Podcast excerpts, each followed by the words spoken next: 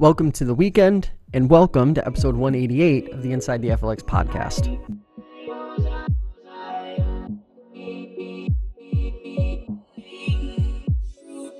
This hour, we're going behind the scenes, previewing an event coming up in Monroe County, which stands as a great opportunity for the Finger Lakes as a whole. Women Rising Resilience, Resistance, and Radical Connection will take place at the Woodcliff Hotel and Spa in Fairport on Friday, November 1st. And as the name implies, it's a day long opportunity to foster dialogue, build skills, and build strategy that will help grow women leadership locally. In studio with me today to discuss it, Kristen Fragnoli. She's a certified professional coach with 30 years of experience in higher education as a professor and administrator.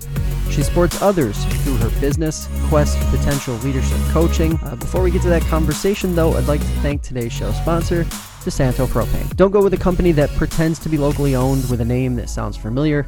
Go with the team that is locally owned and operated and has been serving upstate New York since 1937. Over the last 80 years, DeSanto has developed a reputation for reliability and dependability that sets them apart from the competition. Quick turnaround times, on time deliveries, and a fourth generation family owned business. To learn more, call 800 752 4574. Uh, thank you so much for being here.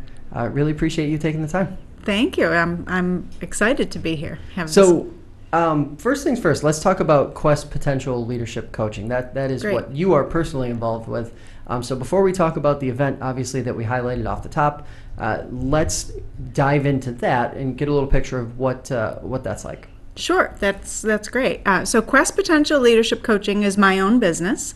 Uh, so I am currently working as a consultant and executive coach, doing leadership development training, uh, one-on-one coaching, and that grew out of. Um, I started about two years ago, and that grew out of the career that I had in higher education. So I was in higher ed for almost 30 years as a professor of communication and then in uh, some senior leadership roles and then made the shift to working independently as a as a coach and leadership development consultant. I can't help but ask, and I, I, know we didn't really plan on talking about this part of it, but how did how does that transition happen? And, and walk me through that part of it, which yeah, got you into this. That's um, it's such a great question in some ways, I actually feel like I've returned to my roots because when I was teaching, I was a professor of communication. So most of my work was around uh, interpersonal communication, conflict resolution and mediation, cross cultural communication, those kinds of, of topics that were very kind of skill oriented and behaviorally based. And then I moved into leadership at the college and did some uh, both serving as a leader and also uh, training others in leadership. So when I got to the point where I felt ready to kind of do something new and exciting, uh, it seemed like the perfect opportunity to bring all that experience uh, forward and just start working with people on a more individual basis to really help them hone their leadership. Um, it's definitely been a journey for me because after 30 years in a particular career, to make that leap to working independently has been uh, my own little adventure. I'm still kind of growing into it, but it's been really fun and exciting challenge. Um, and yeah, I have both the privilege of figuring out what I have to do every day and the challenge of figuring out what I have to do every day. So obviously, I bet you've been putting a lot of energy into uh, the event coming up November first. Yes. Um, obviously, a big deal. Kind of a unique event, or so it seems like it's unique in that I, I can't really recall seeing too many similar to this um, uh, come up recently in the last uh, several months to year. Um, walk us through what this event is, sure, and what folks who who show up can actually uh, expect. Yeah, that's great. Thanks. So, as I've been working in this new role doing executive coaching, one of the areas that I was really interested in was kind of investing more and expanding more of my community oriented work. Um, and so, the first step really was that I launched this kind of group called FLX Women, Finger Lakes Women, to really just try to find ways to bring women in the region together and start talking about leadership, start talking about what are our passion projects, what are the things that we're trying to do in our communities, etc. And from that, really just grew this idea that wouldn't it be amazing to just bring together a whole room full of Finger Lakes women, although there will be more than women there, the conference is open to all, um, but to get people in a room together and really start talking about what leadership looks like for us and what do we need uh, from each other to bring our leadership to the community. Uh, and how can we start thinking about leadership in maybe what I would think of as an expanded way? Um, so that was really where the the idea, the kind of seed of bringing a conference together came. Um, and we're we are really trying to take a, a, unique approach. So we're really looking at leadership in a very holistic way. So um, in my own business, I use the phrase all the time that you're the leader of your life. So regardless of whether you hold any formal leadership positions, you're the leader of your own life. And and what do you want that to look like, and how do you want to use your time and energy? And so this conference will combine some um, discussions and talks that are what you think of as more traditional leadership topics, but then also looking at things that are about how do we tap into our own power, how do we figure out what we really are passionate about, and then try to do something with that, how do we want to live our lives. Um, and so it's really about leading yourself as a person. And when you learn to do that, then you are much more suited to lead others. Um, you become the kind of person that others want to follow and get engaged with. So um, it is kind of a, a side entry to the topic of leadership, um, a much less traditional corporate kind of way of thinking about leadership. It's very personal. How do the, in your experience, how do those conversations typically start, or, or how do you start to have that conversation about um, personal leadership, mm-hmm. sort of, bl- and growing that into um, other forms of leadership in other areas of life? Yeah, that's such a great question. I think, um, based on my experience as a teacher for all of those years and in the leadership roles that I have held, both formal and informal, um, for me, leadership always starts with self awareness and with reflection and really kind of figuring yourself out first. Um, I think that it can be really challenging to lead others or to do that well if you haven't sorted yourself yet. Um, so, really, um, and, and while that sounds so obvious, um, a lot of us go through our lives and our work without necessarily spending a lot of time reflecting purposefully on what are my values, what are my gifts, what's important to me, where are places where I want to grow, um, why, who am I, and why am I the way I am, and those are the places that when we tap that, I feel like then we can really just release whatever our own unique energy is. Um, and that's when we all of a sudden find work that we don't mind doing mm-hmm. for hours and hours on end. You know, we get, can get into a flow of what the kinds of projects that we bring ourselves to, and others can see that authentic energy. And I think that's when things start to happen. So, uh, obviously, with with the focus of this particular conference being uh, women in leadership, mm-hmm. um, it's it's really broad, and it's one of those things that that is baked in a lot of systemic issues. Yes. Um, so I guess I, I want to start at the beginning, kind of work our way through uh, uh, some of those systemic issues and challenges that have kind of gotten us to where we are now. Absolutely. Um, but to start it off, I do want to, to pose this to you. Where does it start in terms of uh, getting folks to be able to wrap their, their minds around what the parts are, the moving parts are here, and, and how to just start the conversation, not just on a personal level, but sort of on a systemic level, so that progress can be made and a more conducive atmosphere can be experienced across the board, whether you're in an urban setting, the business setting, or in a rural community uh, here in the Finger Lakes. Right. Um, so I think for me, um, that's a big question.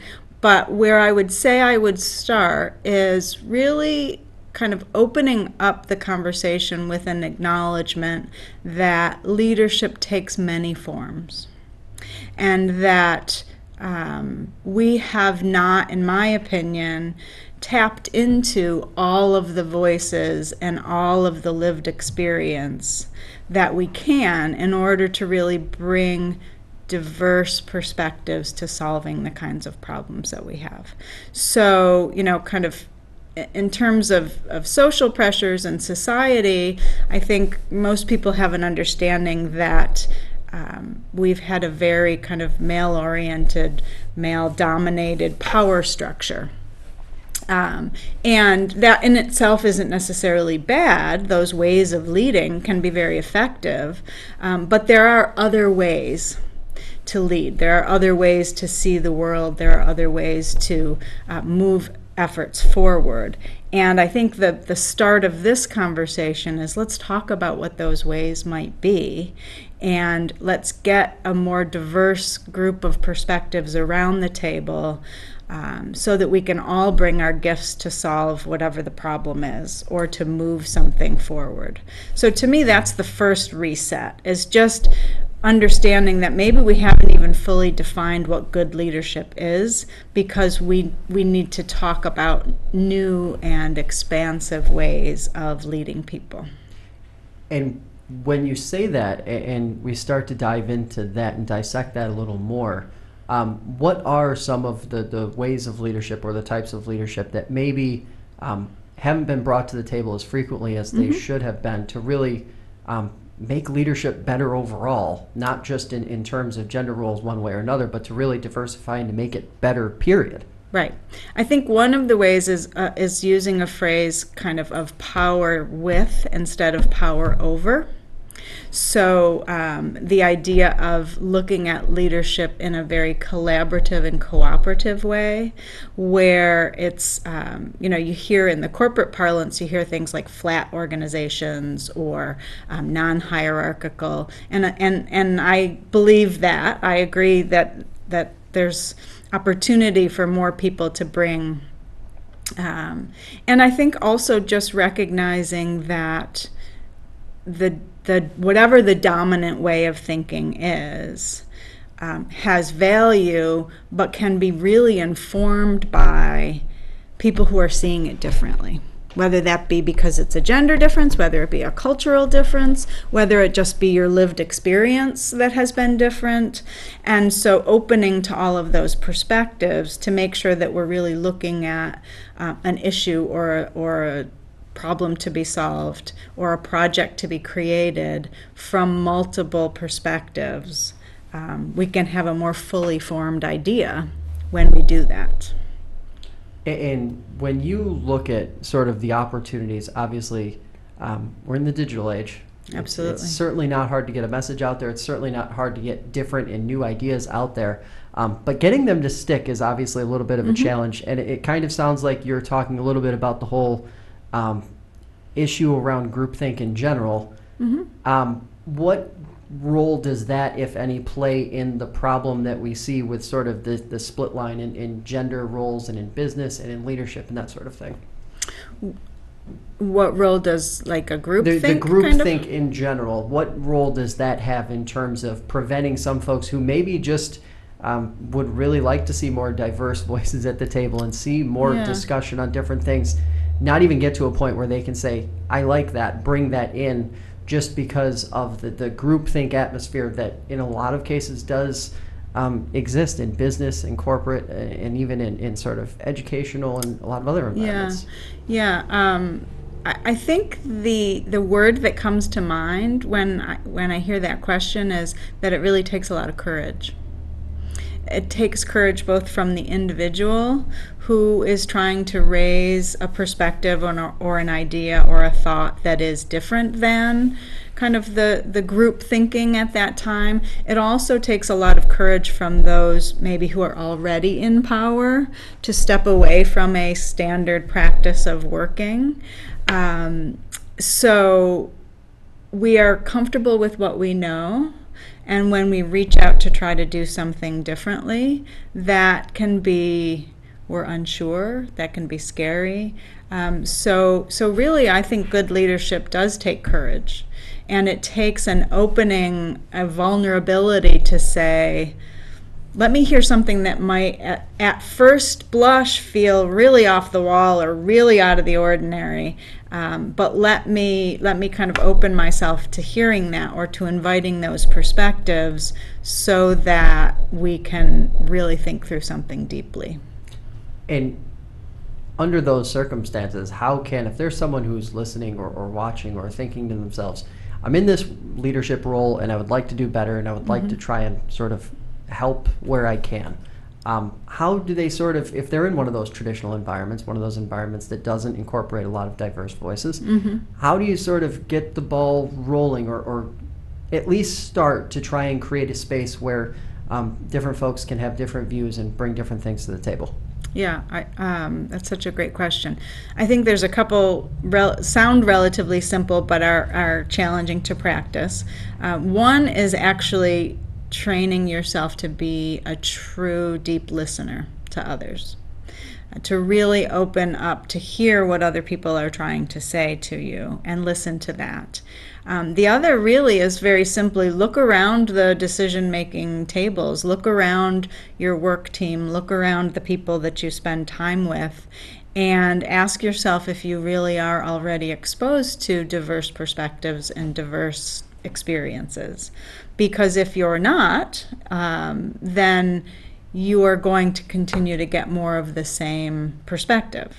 So you can cultivate, and, and it's actually one of the things I talk with people about in terms of coaching, is we talk about building kind of a super network. And that is, you have your natural network of people that are created through your work, through your family, through your community. But sometimes the nature of that work, family, or community means that you're still not in a very diverse group of people. And so it's your responsibility as a leader to figure out how to open yourself to experiences and relationships that broaden your perspective. And sometimes that means you have to go out and actively pursue new ways of seeing and thinking. And, and we're enriched by it when we do it, um, but it doesn't always necessarily happen naturally, particularly in smaller communities like we live in in the Finger Lakes. Um, you don't have as many naturally occurring opportunities to have experiences that are different than what you have been accustomed to. So I think it's a challenge for every leader to really say, how do I stretch myself? How do I learn about parts of the world and people and ideas and perspectives that I haven't heard before? And how can I be informed by that? And I'm glad you, you mentioned that and, and you went there with that part of uh, the response because I, I think that's one of the thing one of the common threads on this program is that we regularly have conversations about how do you bring that into small rural communities yeah. that are shrinking, that have mm-hmm. younger populations sort of drifting away and, and going elsewhere. Um, how how do some of these smaller communities capture that beyond an event like the one coming up November 1st, but right. just to sort of replicate and start to see happen over and over again where these different and, and new voices and new ideas are being brought to all tables, not just uh, a select few here and there where, where it seems um, palatable for some people. Right, right. Um, well, I think we can we can do that by making the, a conscious choice to to put effort into that. And if it if it's on an individual basis, you can literally decide to you know read books by authors from different backgrounds. You know take in art and experiences that are created by people from other cultures. You know, just seek that out. We can get all of those things in our small town. You can small towns still have Amazon or other or other places to, to, to look for those kinds of resources. Um, as a community, I think that that's really one of the places where our leaders could maybe at the table at this conference have a conversation or after the conference have the conversation of okay we are we really do want to be committed to kind of a broader perspective about leadership and and who's informing our decisions so what specific actions can we take to get more of those perspectives around the table. And I imagine that there's all sorts of creative ways to do that. The first might be simply really reaching out and and inviting people to be to connect with you. Mm-hmm. So one of the themes of the conference, so there's three themes of the conference, resilience, resistance, and the third is radical connection. And I think this part that we've started talking about is really about that idea of radical connection. And the concept behind that is really that um, we do have the opportunity to connect across difference. To open ourselves up to be vulnerable enough to really talk about what's important to us, hear what's important to other people, and just uh, and I call it radical because you have to make a conscious effort to do it. It, it doesn't necessarily happen um, naturally. So, seeking that radical connection is the first step where you start to really look at other people and we see each other's humanity, we hear each other's stories um, one of the things I was always so impressed with over my career in education would be meeting students and talking to them and hearing about their stories. Uh, and I taught in some urban settings that were very diverse, and then in some uh, rural settings that were not as diverse. But regardless of those two contexts, when I really sat and listened to the backstories of my students and my colleagues, people are amazing. I mean, there's so many things that we can learn from each other. Um, and even if we do have similar backgrounds on the surface, our lived experiences are so rich that we can connect to each other in a more powerful way.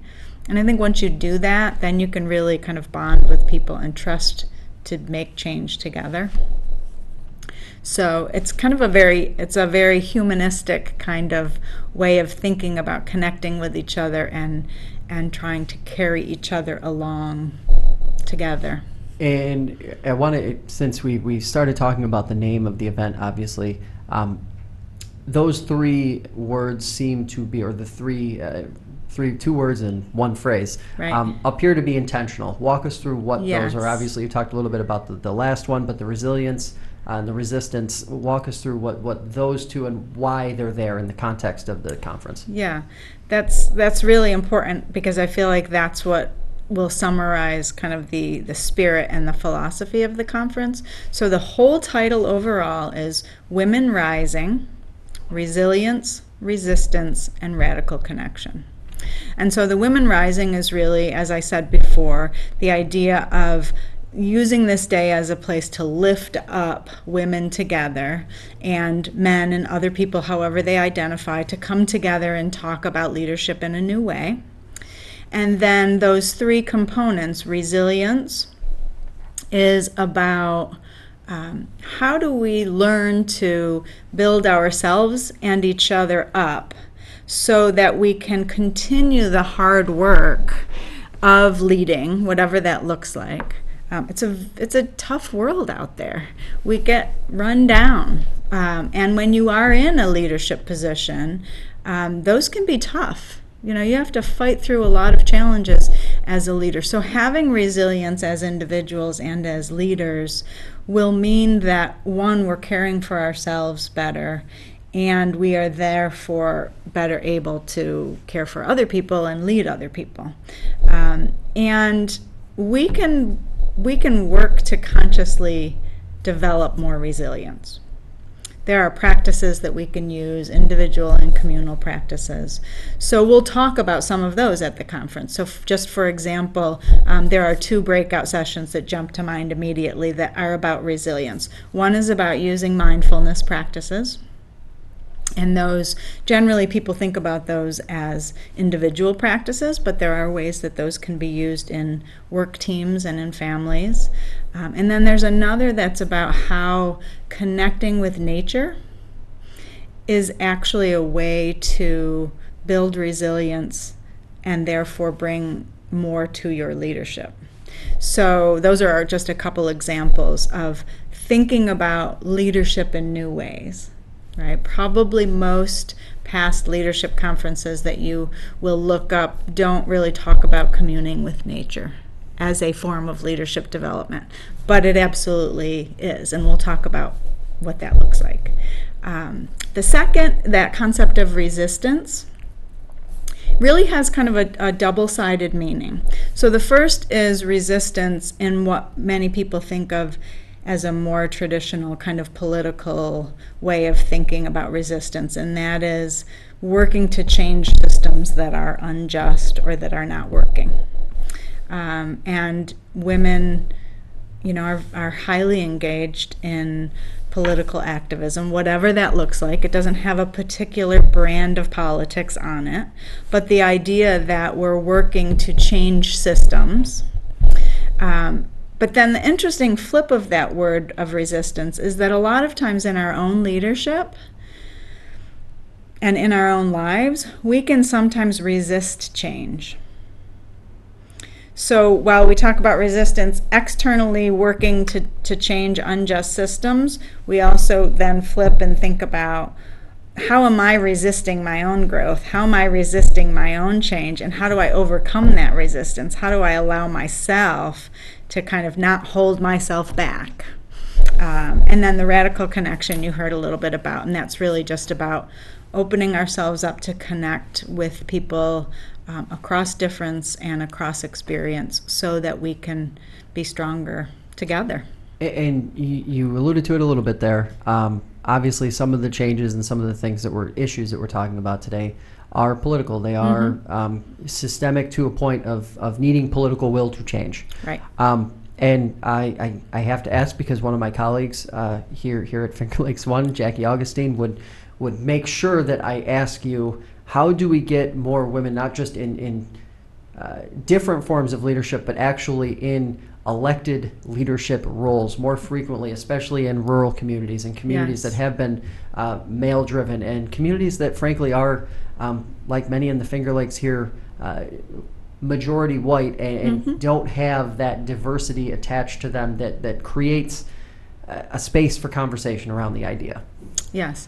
Um, well, I certainly wouldn't say that I'm an expert in, in this particular process, but I do know that it's really important for us to create opportunities and specific systems to to support women who have an interest in going into you know elected office i know that there are organizations that specifically really work on that um, the idea of raising women's voices in civic activities is is really important. Um, we have to support women who who run. Um, so I won't go too far down the path, but the moment we think someone is not electable because she's a woman, um, we're hurting the cause of women in politics. So we have to stop. We have to really start thinking about our language and change our language in those kinds of ways.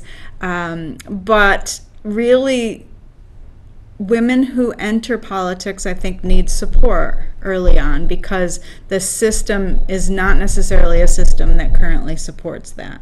So we really have to find ways to give additional support to women um, in leadership. And interestingly enough, um, the conference actually will will be talking about that. One of our main speakers, one of our main stage speakers, um, is a woman by the name of Melina Carnicelli. You probably know her in this region. Um, former mayor of Auburn, organizer of the Women's March here in Seneca Falls, um, and I've met her by getting involved in that group a little bit. Um, but she has been involved with a group called Women Elect, which I can't really give you all of the details, but I would encourage people to find out more about that because that's really helping women get into office. And she's also founded something called First Amendment First Vote, which is a civic engagement organization to support um, high school age girls. So it's it's really very similar to the idea that we hear about people have to see themselves in roles, that idea of representation um, and really start to break down those barriers that being in politics, being a community leader in that way, is absolutely something that women can and should do. And, and sort of taking, looking beyond the scope of this event by itself is also part of this um, broader proposition to uh, better educate and, better inform and to, to better shape uh, diverse leaders across the board at a young age so that by the time they are entering adulthood, adulthood and entering um, a community-wide impact zone, uh, it- that they are better poised to, to play a role in this conversation. Absolutely. Absolutely. And I think we have to model that. We have to model that and we have to work very purposely towards that. Um, because it is a process of making change and demonstrating that leadership can happen in, in all sorts of ways with all sorts of voices. Um, so, yeah, I, th- I think that we, ha- we have to work very purposefully um, because it may not happen organically. Excuse me. Um, when you look at November 1st and, and you think about the, the best case scenario in terms of impact um, and in terms of just reaching the widest audience you possibly can that day, uh, what are some of the, the repercussions reverberations from that day would you like to see in the months and weeks and, and potentially years following that where, where more conversations and more events like this can, can happen here in the Finger Lakes? Yeah, I love that question. Um, so, a few kind of immediate responses is I hope that the the people who participate on that day leave feeling really kind of um, catalyzed to go out and do that thing that they had been thinking about and maybe holding themselves back from um, to really kind of take on that challenge or step into that leadership position that maybe they, you know, that they weren't ready to step into. So I hope on, on a very one to one personal level, it just activates people to become more active. Um, I know that it will help us develop connections. Uh, people who are there that day, there'll be some opportunities for, um, you know, obviously for networking and for sharing ideas, but but hopefully we can bring people together to then um, start something together, follow up conversations. Um, our hope is that it will be so successful that everybody will just absolutely clamor for a second annual and a third annual and a fourth annual. Uh, so that's our expectation is that we will definitely do that. And then um, actually at the end of the day, one of the activities that we'll do is we'll actually kind of crowdsource from the people who participate what are the kinds of things that they feel they need in order to continue this work so that this group FLX Women and kind of the work that I do in, in leadership development can really start to think about how do, how do we create some of those um, those opportunities that people need. Kristen, thanks so much for coming in. You're going to be back in less than a month. That's a that's a sneak peek for everybody. Who's, Okay, who's listening right now. You're going to be back in less than a month, and, and we're going to dig a little deeper into the, the personal background and, and how you got to where you are today. But, um, Fantastic. best of luck with this event coming up. It's Women Rising: Resilience, Resistance, and Radical Connection. It's happening at the Woodcliff Hotel and Spa in Fairport on Friday, November 1st. Where can people learn more about the event or just get some more information, get tickets, whatever they have to do to actually be there in Fairport on November 1st? Yes, they can go to flxwomen.com and there's all of the event information there. There's a bit of bit more information about kind of FLX Women as an organization itself. There's a blog which people can also submit to because it's a gathering place for voices of many women. And you can subscribe and get updates. Awesome. Thank you so much. Thank for you. Josh. Hey, thanks for listening to Inside the FLX. You can subscribe to the show on Spotify, Apple Podcasts, and YouTube. Archived episodes are also available on the FingerLakes1.com app for Android and iOS. If you enjoy the show, programming like this, or just enjoy reading FingerLakes1.com each and every day, consider becoming a Patreon supporter for as little as dollar a month. You can help ensure that we're able to continue producing programming like this and keep doing what we do each and every day. Visit www.patreon.com slash FL1 to learn more.